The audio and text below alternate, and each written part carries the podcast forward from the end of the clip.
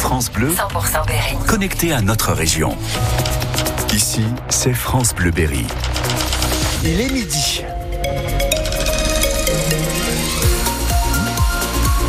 L'heure du journal présentée par Emeline Ferry. Les prévisions météo. Un soleil timide mais qui réussira parfois à se frayer un chemin, à percer ce léger voile euh, nuageux dû à ces poussières sahariennes du côté de- de- des températures. Toujours cette douceur entre 15 et 21 degrés. Une déception amoureuse ne justifie pas le harcèlement. Un habitant du village de Couy, dans le Cher, est allé beaucoup, beaucoup trop loin. Après une rupture, il a menacé son ex-compagne pendant trois ans et il s'en est pris carrément à tout le quartier pendant des mois. Il est accusé d'avoir fait vivre un enfer à tout le voisinage avec des dégradations à répétition. Ça s'est terminé, évidemment. Au tribunal, il a été jugé hier, Michel Benoît. Vous vous rendez compte que vous avez pourri la vie de votre ex et de tout le quartier, assène à plusieurs reprises la présidente du tribunal. Vous n'avez pas digéré la séparation.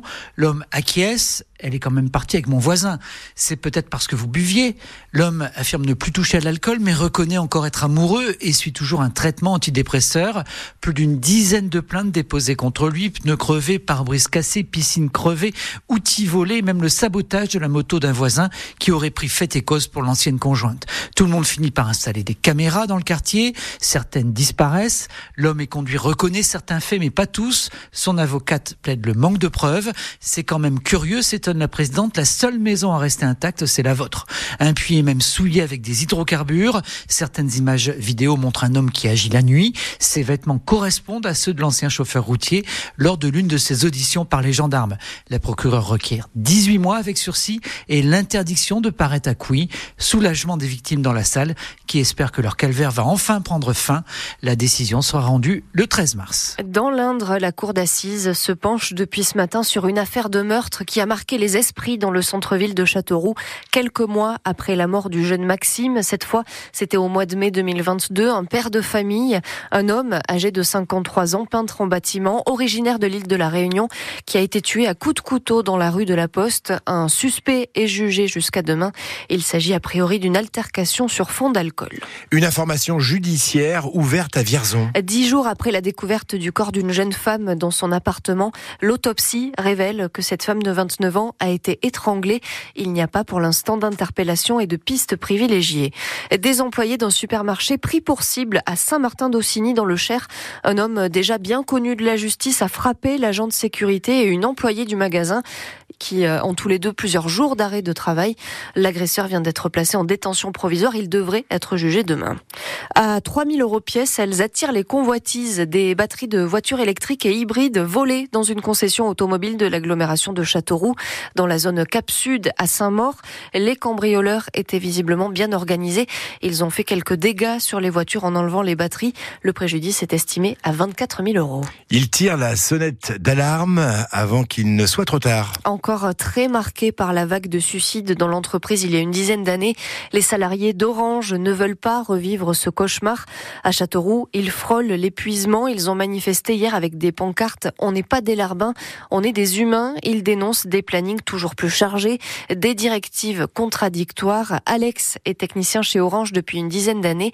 Il témoigne. Il y a des capacités euh, personnelles qui sont pas extensibles. Euh, À un moment donné, euh, cette multicompétence, elle entraîne une perte d'expertise dans tous ces domaines. Et qui dit perte d'expertise dit dégradation de la qualité client. C'est ça qui est principalement pointé aujourd'hui. On avait des magasins qui étaient tenus par des personnes. On a fermé ces postes au vu de la baisse d'activité liée principalement au transfert de ces activités à la sous-traitance. Donc c'est une activité qui a été rajoutée aux techniciens, de l'emballage de carton, de l'envoi de matériel, la commande de matériel, etc. Ces nouvelles activités qui sont rajoutées, elle n'est pas liée que au réseau structurant, elle est liée aussi à d'autres métiers. Côté euh, boucle locale par exemple, on leur demande d'aller installer euh, des équipements en entreprise sans réelle euh, formation, alors que c'est une activité que nous, on maîtrise. C'est là où il y a aussi une incohérence, on comprend pas. En fait, l'objectif c'est d'harmoniser, d'avoir un technicien qui fait tout. Le problème c'est que mentalement c'est pas possible. On devrait connaître aujourd'hui la carte scolaire de l'Indre et ce que l'on sait pour l'instant, c'est que le département ne sera pas trop mal loti avec peut-être quelques créations de postes puisque le nombre d'élèves va augmenter à la prochaine rentrée,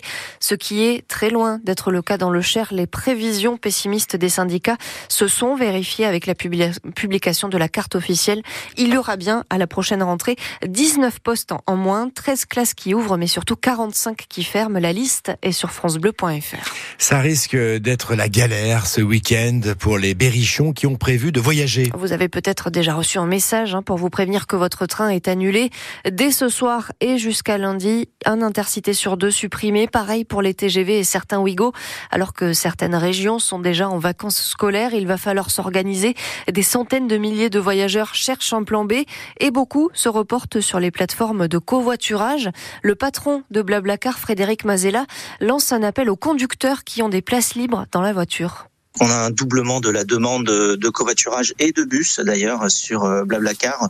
On le voit parfaitement, d'autant plus que ça se reporte sur euh, les axes qui euh, qui ont subi le plus d'annulations, donc principalement l'ouest et le nord. Pas forcément la montagne parce que ce ne sont pas les trains qui ont été le plus annulés. ce que l'on fait nous de notre côté, c'est que on affrète des bus additionnels justement face à cette demande.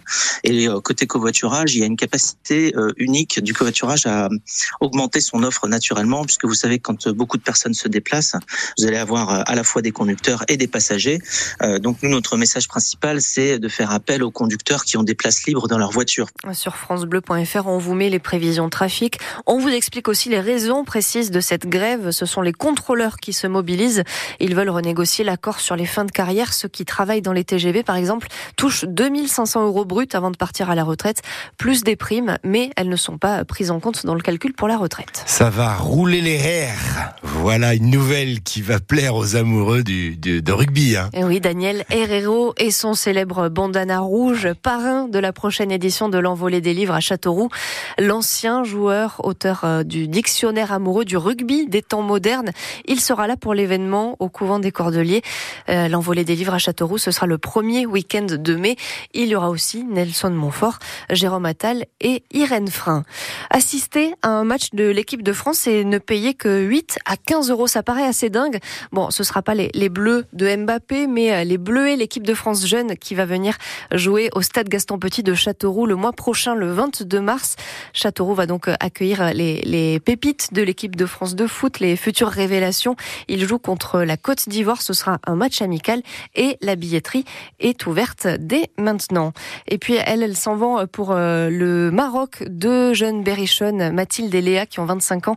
Elles démarrent aujourd'hui le 4L Trophy. C'est un raid humanitaire en plein désert. Euh, ça dure 10 jours. Il y a 3000 participants.